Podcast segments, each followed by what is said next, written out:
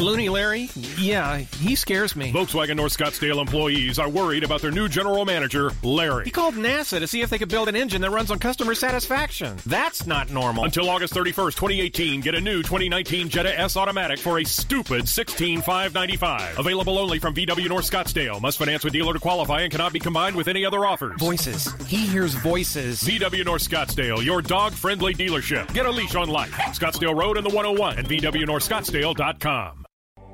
Welcome to The OutHouse. Did you always realize you were gay? No, I just said I had great taste. When did you actually come out? How are you not a mess?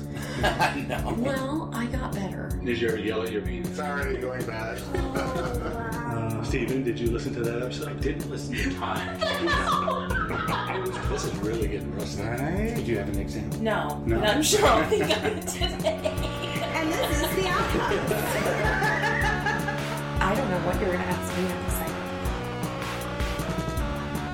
to say. The nature of our podcast deals with sexuality in some uncomfortable situations. We think this makes the stories authentic, personal, and relatable. With that said, thank you and enjoy the episode.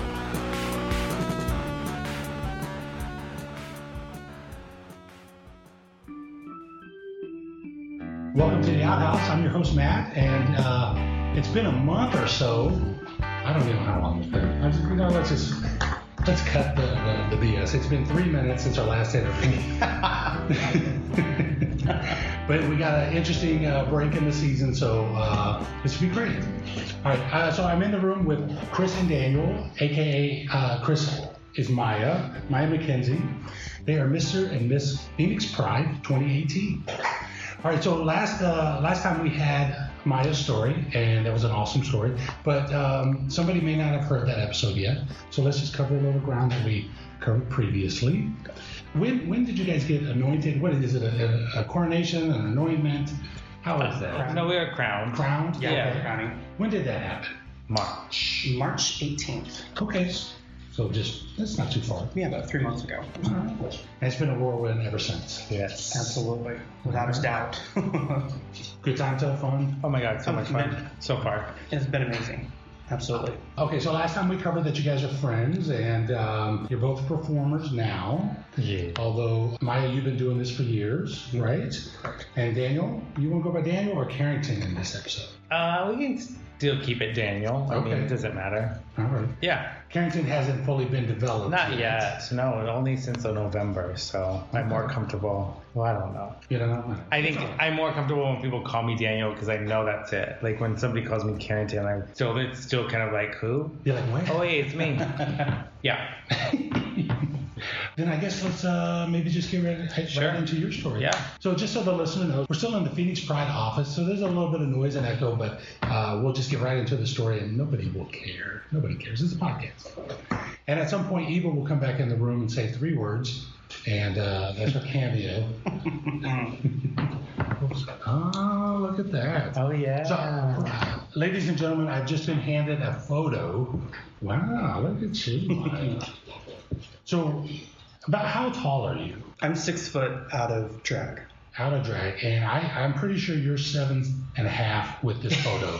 You got heels and a gown, and this crown is to the roof. Yes. Did they have to like raise the background for you no. to get all even? No, luckily not.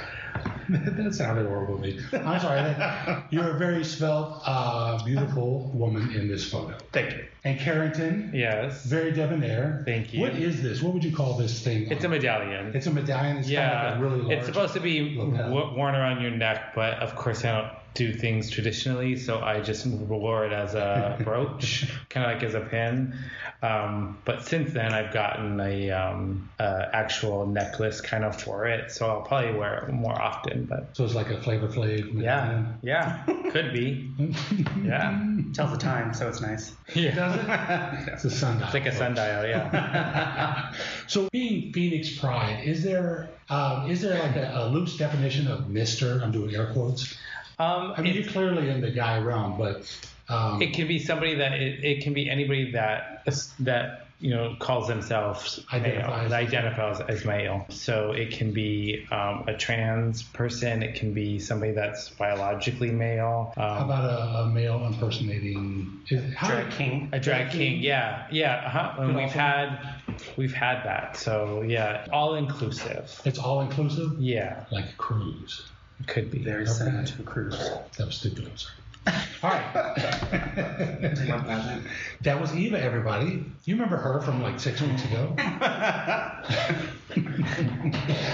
Just to kind of recap, you were really kind of um, gently nudged into performance. Yes, gently is an understatement. An understatement. I, I stuck my foot yeah. back and pushed and said, "You're doing this. You're doing it." So yeah. you did express an interest, and that was your downfall. I did. I, I did express an interest, but I didn't put a time on that expression of interest. So had I said maybe in ten years I'd like to do this, but I did didn't. Did you verbalize? No, you didn't. No, I didn't verbalize a time of what I wanted to do. I just said this was something I would like to do in the future, and the future was a year later, I guess. So what I like to expose is what we've learned through this episode, that Mya is an enabler. She is. Absolutely.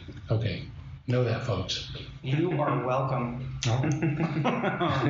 How did you approach being Mister Phoenix Pride, or going for, because you didn't get it right away, so you said, I'm going to go for it, let me yeah, do this. Well, I always knew I wanted to do something to give back to the community. I just mm-hmm. never really kind of knew in what fashion I wanted to do it, but I always knew that the Pride Miss and Mister raised money for the scholarship fund, and I'm a huge um, proponent for education in any kind of way, that being with the fundraising aspect of it, the fundraising for scholarship. Um, I thought, well, why not Phoenix Pride? Why not, um, you know, Mister Phoenix Pride? And since they allowed biological men to compete for this title, and there have been, the two previous have been, so um, I thought, well, why not? You know, why not try now? Um, and I knew Mya had expressed interest in doing it, and so I thought, well, why not do it with somebody that I respect and admire and I've known for such a long time, so it would be a great chance for us to reign together, for us to have our vision, our goals together. So that's kind of how that journey kind of led up to it, and then we just went full force into it. Were you ever nervous that, you know, maybe somebody else would get it? And oh, God, yes. Like oh, I was nervous too. Yeah, I think it's like y'all came to prom together, but right. Yeah, you know, together, this or? is my first time ever competing. This well, Pride, Mister Phoenix Pride was my second competition, like pageant, if you will. And so there were, I think, all of the contestants, but myself and maybe one other had competed prior, and then there were a couple that had competed several years. So, um, of course, I was nervous about, you know, was I able, was I going to be able to pull it off? But I knew. knew that I had done all my research. I knew I had what I was bringing to that pageant was good enough to win. And so I thought, you know, I'm going to let the chips fall where they may. And they crowned me first. You know, I was kind of nervous after I was crowned. I'm like, all right, you know, Miss is next. But uh, ultimately, we both did it. Yeah, it worked out for both of us. So, yeah. Is that photo making you nervous there? No. no. Why would it make me nervous? Oh, I don't know. I love it. Actually, I like looking at it because I think it's like, I think it's a sickening photo. I love it. It's stuff. We do have a new one coming out soon. Yeah. That's even that much more. Plugging in something when Daniel was saying that um, he kind of expressed interest but didn't really know when or when the right time was, kind of happened with me last year. So I knew when he qualified and kind of having that, that ambition behind him, I knew that he was going to do amazing, to be honest. Did you uh, give him some encouragement? No. No? I don't think so. It was, it was like... Did you try to trip him? While I, he knew that, I knew that he had been talking a lot with Christopher, okay. and Christopher and I had a great working relationship that, you know, he trusted me to, you know, encourage my girls, and I trusted him to encourage his guys, and they had a great pageant. It really was. It was a good pageant. Do Mister and Missus usually have a good relationship, like a good working relationship? I would hope so. I don't know about any of the previews, but I think it seems like they all do. Yeah, I mean, they kind of have their... Uh, They definitely have their bonds, you know, and, and you still see them. Barbara and Eddie, you know, are always attached at the hip. D J and Trixie are always attached at the hip. Gracia and Jensen. Jensen were together a lot when they were around. Um, Christopher and I will have a bond forever. They've had a bond way before this, and this is just another cherry to add on top of that for them. So you, you mentioned community. Other than the scholarship, can you kind of give us a little gist of what Phoenix Pride does beyond the festivals, beyond the scholarships? I think those are the main things that Phoenix Pride does, but they also do some of the, like the community grants um, that they give to organizations such as the Imperial Court. Um, I believe one in ten is getting one as well. Um, so they give away money to other organizations as as well as the Phoenix Pride Scholarship Fund. And it's kind of, and it's just one of the places that people can come to to get information about other organizations such as one in ten, such as Southwest Center. In my opinion, Phoenix Pride is like a hub of information that then can trickle down to other organizations and can point people into the directions of where they need to go. So somebody that's newly out, of course, they're going to know that there's a Pride organization. That may be someplace they go first to say, hey, where can I get, um, you know, H I V testing? Where can I go? You know, my son is um, twelve and wants to be a part of a group, and they can go to one in ten, you know. So I think that's how I kind of look at Phoenix Pride as kind of the central hub for a lot of our L G B T Q organizations in the Valley. Okay. With the help of Mya and Daniel, we're, or Carrington, we were able to do forty-one thousand in scholarships, which is the most that the organization has ever given in its history. Fantastic. And we are giving sixty-five thousand dollars in community grants. And those are going back to organizations that affect, or, you know, directly affect the Arizona and the Phoenix L G B T Q community. So one in ten is receiving it. Uh, Southwest Center is receiving one. Ignite Your Status is receiving one. Uh, Phoenix Gamers are receiving one. So Imperial Court. The OutHouse is not receiving one, just F Y I. They didn't apply. I don't, well, we'll open all that here. All right, so getting back to Daniel. So about how old were you when you realized you were gay? Probably about the same age as Mya, probably about five. Um, I kind of knew that I was like different. And I have an older sister, um, and instead of going outside to play like, you know, baseball or whatever, we were always inside playing like with Barbies and with like My Little Ponies and stuff. So it was always like that stuff always interested me a little bit more than, you know, going outside and playing with G I Joe or whatnot. Um, I had like a He-Man collection, but I was more enthralled with like She-Ra and the evil, evil, evil Lynn. Um, I was more kind of based on them than I was kind of on He-Man, although I thought I liked He-Man because of his muscles, right? Uh-huh. So, I mean, I, at an early age, I knew I was different. Um, did that manifest itself anywhere, or how did how did you go from, like with Mya's story, you knew different, but you didn't know gay yet? Is that um, how was it in your yeah, family? Yeah, actually, I kind of did know because my mom was a hairdresser, so okay. She worked at a salon, and one of her coworkers was gay, and so I remember going to her salon and just, you know, like, well, she had a couple clients or whatever that she was cutting their hair, and me and my sister would be sitting in the lobby, you know, just kind of doing our own thing. And I remember looking at him and, you know, kind of like his mannerisms and his, like, he was a little bit more flamboyant than like some of the other guys that I had been around. So I kind of like knew that, you know, that kind of was my, at that age was what I, rec- what I kind of recognized as, I didn't know the word gay, but as something different than some of the other like machismo men that was in, were in my, you know, Hispanic family. So kind of that's kind of how I associated gay, if you will, that I really didn't know the word. But was there any uh, negative stereotype uh, in your family about that? No. I mean, my mom and him were really close, and I, for the life of me, can't remember his name. But um, when my do- when my sister was born, um, he went to the hospital and, like, held her. Um, I don't know that he was there when I was born, but, like, him and my mom were really close. But then when I... Family. Right. So when I was born... Um, a couple years after, she stopped working to take care of us, but I kind of always remember him being in some kind of fashion um, there. So kind of that was always my, I mean, I knew he was different. Did he become the Uncle Eric? No, actually, I don't, re- I think after my mom stopped working and um, taking care of us, we hardly ever saw him. So I don't know, I really don't know what kind of became of him. You know, I hope that he's still around. I just, I don't, I don't even remember his name, but I remember his face and I remember his like mannerisms. And he always wore bright colors, and um, you know, he always joked around with the women, and it was just, you know, I, I kind of always have that in the back of my head. Okay. let's progress that a little bit further. About when was that? So you said about five, but about what time? Um, nineteen ninety-two, maybe. Okay. I'm just kidding. Um, um, no, it's uh, eighty-five. Yeah. So okay. Yeah, in the eighties. All right. So eighties. Those who were around for the eighties remember the eighties. Right. Oh, okay. Okay. I know what the time is. About how long until you verbalized it? Oh, God, it was a long time. So like two weeks? No, like years. years. So I was I was safely over twenty-one before I okay, came so out like to my to my parents. My, so my dad was a political was in political office for a total of thirty-two years, and he was the mayor of a of a small town in southern Arizona. He was on the Pima County Board of Supervisors, so he was very much um, in the limelight of like southern Arizona and Tucson. That's where we grew up in Tucson. I, I, I always knew I was gay. I always knew it, and when I finally figured out what gay was, I knew that's who I was. But it was always hard for me because I never wanted people to use that against my dad and what he did political, you know, in his political life, because he was very much a an advocate for underprivileged people. Um, we lived in a um, underprivileged area.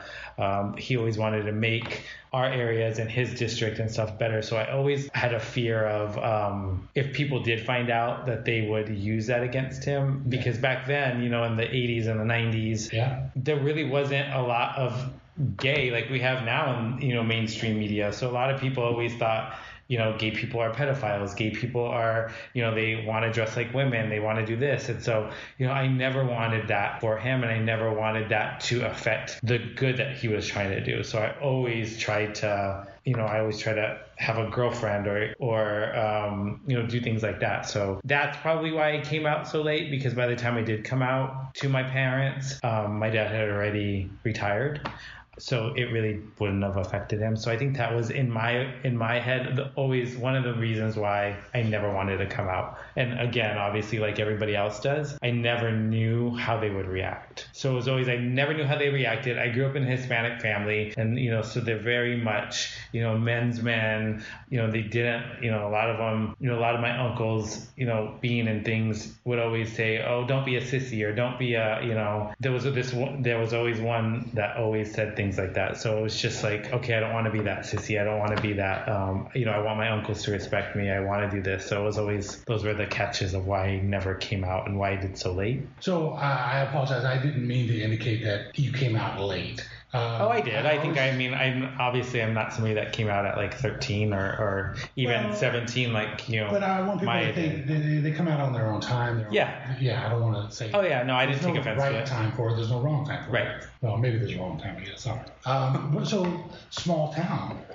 Yeah, I mean, Tucson, like... Everybody knew your business. Like, like Tucson is smaller than Phoenix, obviously, but yeah, I mean... Oh, like, okay, I thought you said he was a mayor of a small town. Of a small town. It's called South Tucson. South Tucson is okay. in basically, in, it's a quarter square mile town. It's like Glendale to Phoenix. Yeah, but yes, yes. Um, so... He was the mayor of there, and then he was on the Pima County Board of Supervisors, so that's a little bit larger. Yeah, that's pretty good size town. Yeah, so, um, so yeah, so it, you know, but everybody did know our business. I mean, everybody knew my dad's business. Everybody knew, um, yeah, you know, we went to we went to private school, my sister and I, but you know, the teachers in high school knew that my dad was, you know, a political official, so they always kind of, you know, we couldn't get in trouble, or we always had to, you know, sneak around and do things because we didn't want to get caught. So, you know, it was always in that kind of, we had that extra pressure along with me knowing that I was gay. Well, so siblings, just the one sister? I just have one sister. Uh-huh. Younger or older? Older, so I'm the baby as well. Okay. Oh, yeah. Okay. So you're now, you came out when you were eighteen, you said? No, I was no, twenty-one. twenty, twenty-one. Uh-huh. Any dating in between? Oh my, so... Yes. So I was nineteen when I first met my first boyfriend. Um, I moved out of the house when I was eighteen. So I graduated from college. I graduated from the, um, high school. I went to the University of Arizona. That first semester, I joined a fraternity. Um, they had space in the house for me to move into, and I knew I want. I've, I've always been independent, so I knew I wanted to move out of the house. Partly because who doesn't at the age of eighteen, and partly because I was. You know, I knew I was gay and I wanted to experience things, and I didn't want, you know, the, because my parents and my dad were very strict. They were very um, sheltering of us. So I knew I wanted like out. Um, so I, so I moved out when I was eighteen, and um, I met my first, my first boyfriend when I was just shy of nineteen. Um, so I been with somebody for about two years before I came out. And were they out? They were out. Yeah. Yeah. Okay. He was out. Um, he was uh, significantly older than I was. So, um, yeah. So he had time. yeah, to be out. But um, and a part of the reason why I came out is because we had just broken up, and I was devastated. I was like heartbroken. Obviously, I was twenty-one. I'd just been, you know, I'd been with somebody since I was nineteen. I lived out of the house, but I had gone, I'd come back home.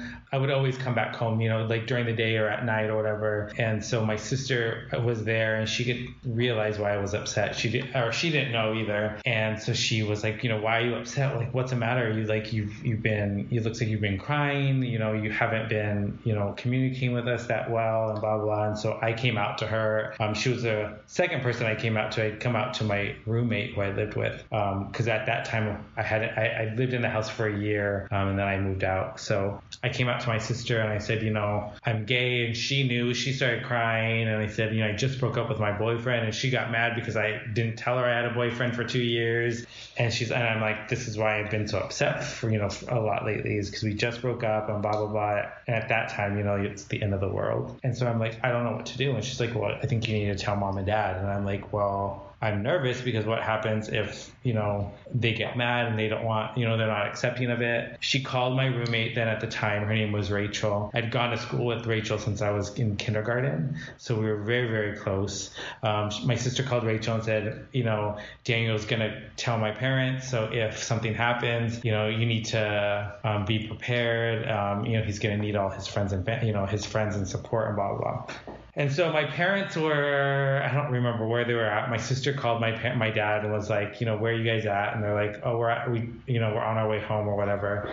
And so my sister's like, my sister's very much like Mya, an enabler, and kind of very bossy and pushy, and very like, you have to do it. Like, don't wait, you have to do it. So can we back up? Yeah, okay, yeah, yeah. So your sister's first advice on, upon you telling that you, you're gay and you just broke up is that you need to tell your mom and dad. Yeah, because she knew that, I mean, my, my sister, obviously, she didn't care. Um, she knew. I think I think in the back of people's minds, everybody knows, right? My sister knew. She's like, she said, I always knew you were gay. She's like, but I just was waiting for you to tell me.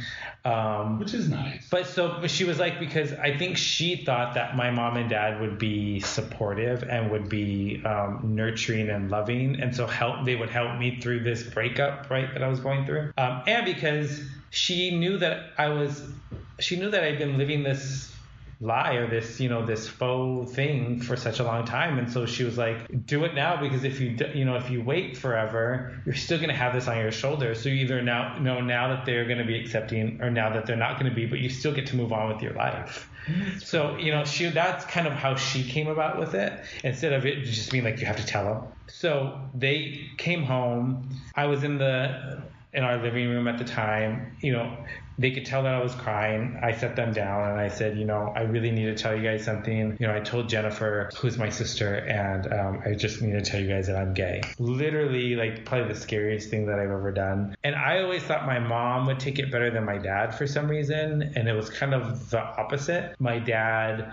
I was crying, my mom was crying, my sister was crying, my dad got up and sat next to me on the couch, and he hugged me and he said, you know, you're always going to be my son. I will always love you, um, and this changes nothing.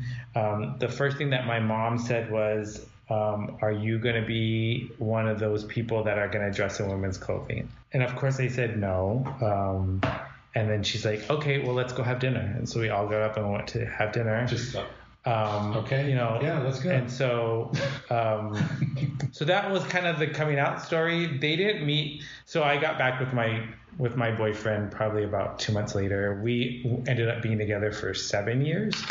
Um, she met him maybe a handful of times. They came over for, um, Thanksgiving one year, but. How much older is he? He was thirteen years older than I was. thirteen? Yeah. How did your parents take that? Well, I don't know that they knew the age difference. Um, well, they knew older, though, right? They knew he was older, but I don't think they knew thirteen years older. Um, and he didn't, I mean, yeah. Well, yes and no. I mean, I think the gays like a lot of good, like, skincare product and, you know. So, I mean, looking back, I think he probably, I mean, they probably did know that he was significantly older, but...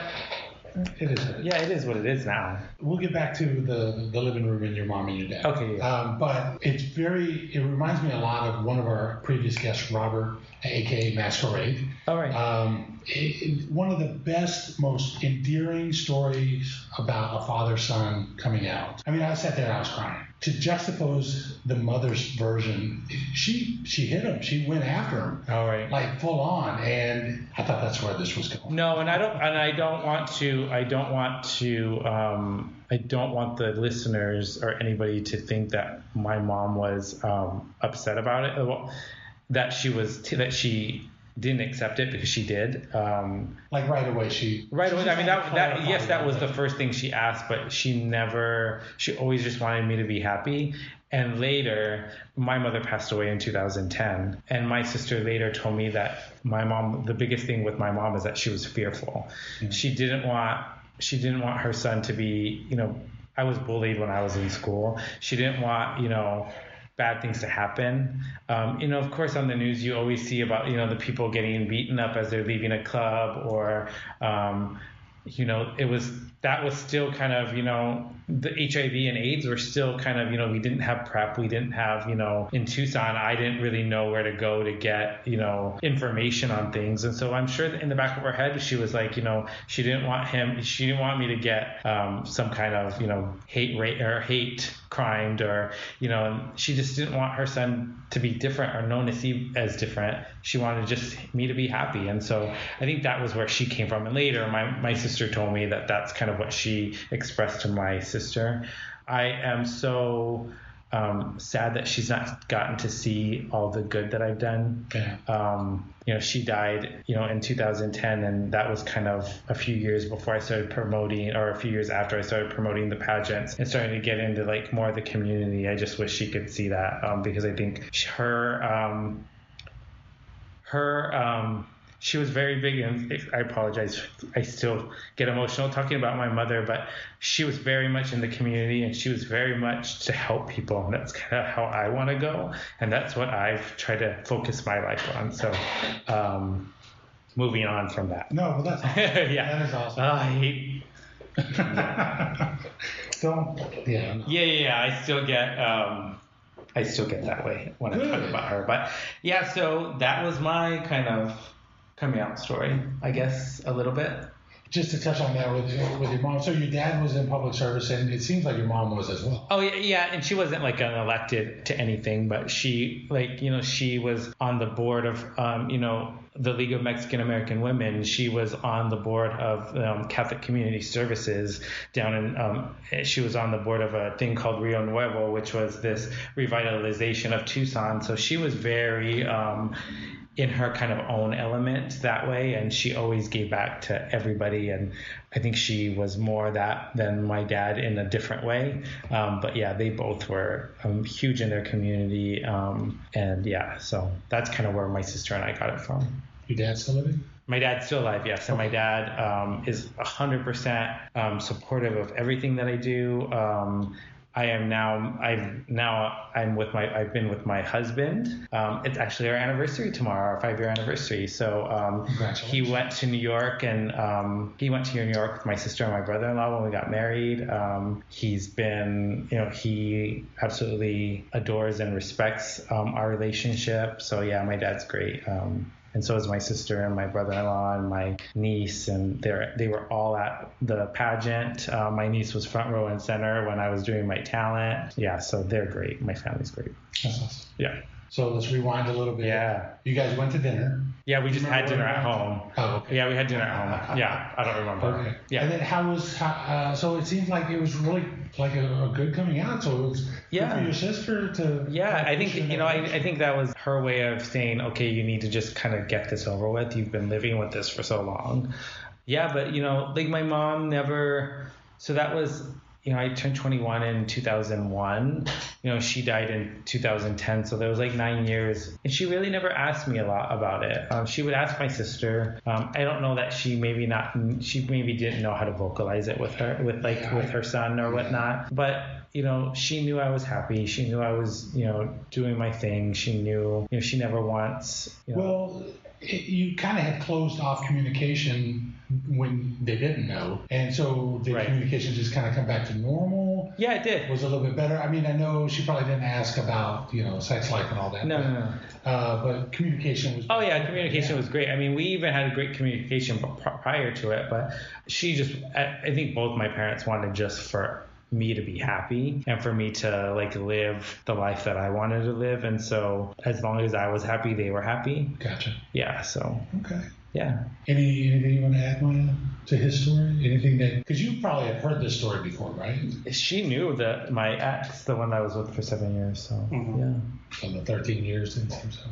I'm you sure. know, I will say, I will say that um, he when they were together. Um, he didn't look as haggard as he does now. Nice. Beautiful way to put that. Thank you. Well, I do, I do poetry on the side. uh, so now that you're past that, yeah. could you imagine? And it's a loaded question, I know. But oh, yeah. Could you imagine being in the closet even today? No, I mean, not with what I do. I mean, not with what yeah, I've be been done. I mean, I. You know, I the, when I decided to run for this, and when we, we you know, we've been doing this, like the first person that I, the the person that I run a lot of these things through is through my sister. Mm-hmm. Even my dad has been giving me ideas about fundraising things because my dad is huge in like all that stuff. We we have a scholarship under my mom's name, and we do an annual dinner every year. We've done a golf tournament, so like he has so many great ideas, and he's like. I'll say, Dad, what about this? And he's like, well, no, maybe you want to think about doing it this way. And my sister the same way. So like, oh, God, I couldn't imagine not having them as sounding boards for something as big as this. Right. Or any part of my life. I couldn't imagine them not being there when we, when, you know, when Nick and I got married. I couldn't imagine them or Nick not being able to go to, um, you know, Thanksgiving, Christmas. Um, the way I see him with my niece, like I couldn't imagine that not having that connection or being um, not able to share that. Yeah. So what I'm what I'm hearing, and I want our listener to know, is even you went through that point, but now the whole family is stronger. Oh God, yeah. It, it may be a little bit different, but it's still a family. Yeah, we're like our own modern family. I, that's how I call it. You know, I think we're you know yeah. So yes, we definitely are as strong as we kind of ever have been. I guess you know. And um, any advice you would give to someone thinking about coming out? Just do it. And honestly, like it is the scariest thing at the moment, but as that ca- as the campaign says, it does get better. You have to live your true self. You have to live your authentic self, because if it, you don't, it does really truly eat you up inside until the point where you're either going to, you know, just bottle it up, or you're going to come out and you're going to feel so much better. Like literally, I, when I came out, I felt like the weight of the world was lifted off my shoulders. Um, I'm sure that's the same with everybody. Um, and honestly, whether it's good, whether Whether it's bad, there are so many places that you can go now. Um, there are so many role models that you can look to, that there are places and there are people to help. So, um, you know, it's completely changed since we've come out, I'm sure, but do it, because it'll be so much, mm-hmm. you'll be so much happier. You'll be so much freer. Like you feel free. Like that's one, the, those words, like, you just feel like, oh my gosh, like I can do and I can be anybody now. I agree with you with with the results, but I, part of me is always wondering, you know, is there somebody in a, in a situation that's maybe maybe coming out's not a good idea? Oh, and I think there is, but I think now in the age of the internet and the age of like, you know, you have everything on this phone. You know, you, you can research, you can say, okay, if I don't, if something does happen and my family is going to kick me out, where can I go? Have a plan. Um, you ha- yeah, so that would be something. Have a plan. Have a plan B. Have Do your research. Points. Have a bullet point list. um, know where you can go. Have friends. You know, have people that are going to support you. Um, because, yes, your family may not accept it, but there are places, there are avenues, there are organizations that can help you to be who you want to be. And I would say, if just for somebody coming out or struggling with the idea of whether coming out or not, I would rather have somebody judge me for my authentic self than judge me for somebody that I'm pretending to be. Mm-hmm. Because I can defend that. I can't defend being fake that way. Right. And not being authentic with me.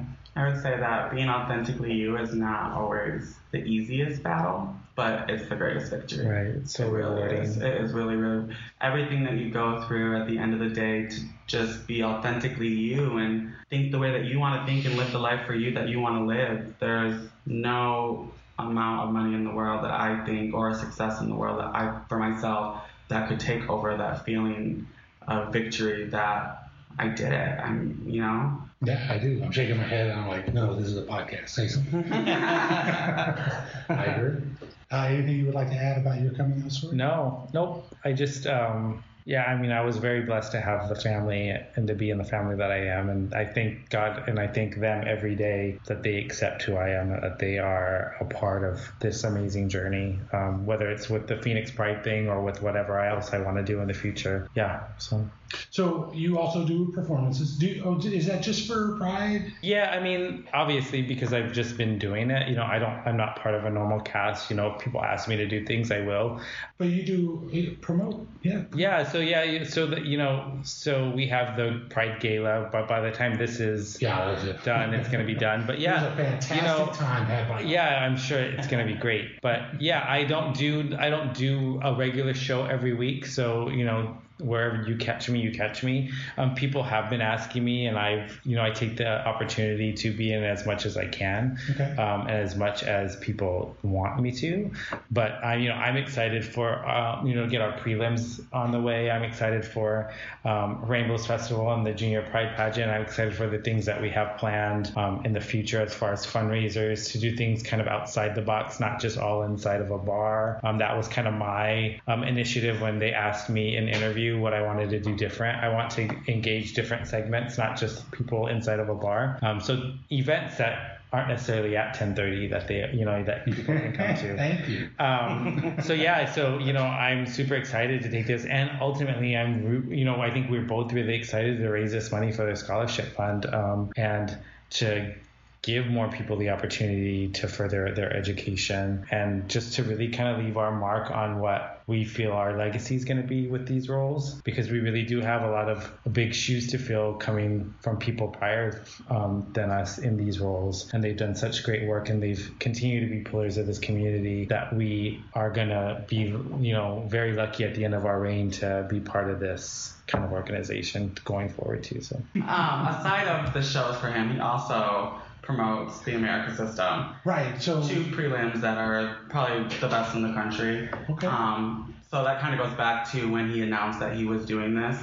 You know, I got really excited because he does an amazing job with these contestants year in and year out, and that sisterhood and that bond that they have um, to be able to bring it into and give it into the community in a different different form. He may not always be on stage, but a lot of the things, a lot of the success that you see from a lot of performers that come through in the Valley, um, he's had his hands in a lot of that and a lot of their success, you know, has been a help of him. So thanks, Eva. That was very nice. Welcome. It was very nice, and I'm hoping you'll drop a couple of names of who you had your hands inside. Uh, uh, well, as as promoter for Miss Gay America, um, the Miss Gay America, uh, Miss Gay America system, I have had three Miss Gay Americas that have come um, from being part of my preliminary, so that's pretty cool. I had two back-to-back and one last year. Yeah, um, in two thousand seven, Luscious. Um, she competed for Western States um, America. She was the winner, and she went on to win Miss Gay America in two thousand seven. The following year, our first alternate, Michaela Kay, who lived in Arizona for a while, became Miss Gay America, so two back-to-back. And then last year, Susie Wong was Miss Gay America as Miss Gay Western States. So, and the recent, the last few years, we've had a lot of the Arizona girls in top five at Miss Gay America. Savannah Stevens, Mya McKenzie, um, Celia Putty was in top ten, um, Barbara, Barbara Seville. Um, I really think this year we have a good shot at having maybe one of our winners become Miss Gay America. Um, so I'm really excited. So as Eva said, beyond the Phoenix Pride, you know, I there, you guys can catch me a lot of places. But yeah, but I mean, I'm mostly excited to to do this role and do it well. Okay. Is there a national, like you guys won Phoenix Pride? Is there a national pride? There's not, no. So you're at the top of your game right here. Yeah, for this, absolutely, yes. This is it. Rainbows is right around the corner. Mm. And yeah. that, do, do we have a date for that yet? Rainbows is October twentieth and twenty-first at Heritage Square. Always a good time. I love it. Oh my God, I love yeah. Rainbows. Yeah. The weather breaks and it's a little bit cooler. Yeah. Just, oh. Yeah, that's, I think I'm most excited for that because we, I didn't really have, and I don't think you did either, but I don't think we both had a lot of time to plan for Pride because it was really like we got crowned and bam. Like, oh, you have to do this, you have to do this. And me being a new entertainer, I'm like, oh my God, I have to come up with stuff that I'm That's gonna do, you know, you do. And then, you know, all the numbers you have to do. So now, like, I've already in my head kind of know what I want to do for Rainbows, so I have a little bit more time to prepare. But I like that festival because it's a little bit more intimate. And it's it a little is. more. Um, Intimate's a good word. Yeah, it's and it's. I think it's. I like it because it's. In my opinion, it's it's very fun. You get to hang out with a lot of your friends, and it's cooler weather. More street fair. Yeah, I like it. So yeah, I'm excited for We're that. We're gonna be crowning. Um, they'll be crowning junior Pride royalty on community stage this year at Rainbow Festival. Awesome. Yeah. And there's a guy that comes there every year that makes homemade soap, and it's fabulous. It smells so good. Oh. I love it. You can even get Botox at Rainbows. Oh my God. Anyone's interested? You are welcome. Well, thank uh, thank you both for sharing your stories. Yeah. Obviously, on this episode, it's yours, but um, I'm honored. Thank you. Thank you for asking us to do this. It's kind of fun. It's kind of cool to relive your, you know, it's some, a little what, bit different. Like yeah. one of the scariest, but one of the most liberating times of your life. Um, and so, yeah, I mean, it's cool that this is going to kind of be there for. You know, so when my niece is old enough, she can listen to how her uncle came out. So, all right. Thank you. Thank you so much. And we'll do an outro and all that good stuff. So, sounds good.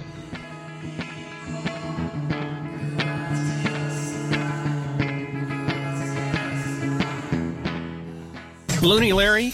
Yeah, he scares me. Volkswagen North Scottsdale employees are worried about their new general manager, Larry. He called NASA to see if they could build an engine that runs on customer satisfaction. That's not normal. Until August thirty-first, twenty eighteen, get a new twenty nineteen Jetta S Automatic for a stupid sixteen thousand five hundred ninety-five dollars. Available only from V W North Scottsdale. Must finance with dealer to qualify and cannot be combined with any other offers. Voices. He hears voices. V W North Scottsdale, your dog-friendly dealership. Get a leash on life. Scottsdale Road and the one oh one at V W North Scottsdale dot com.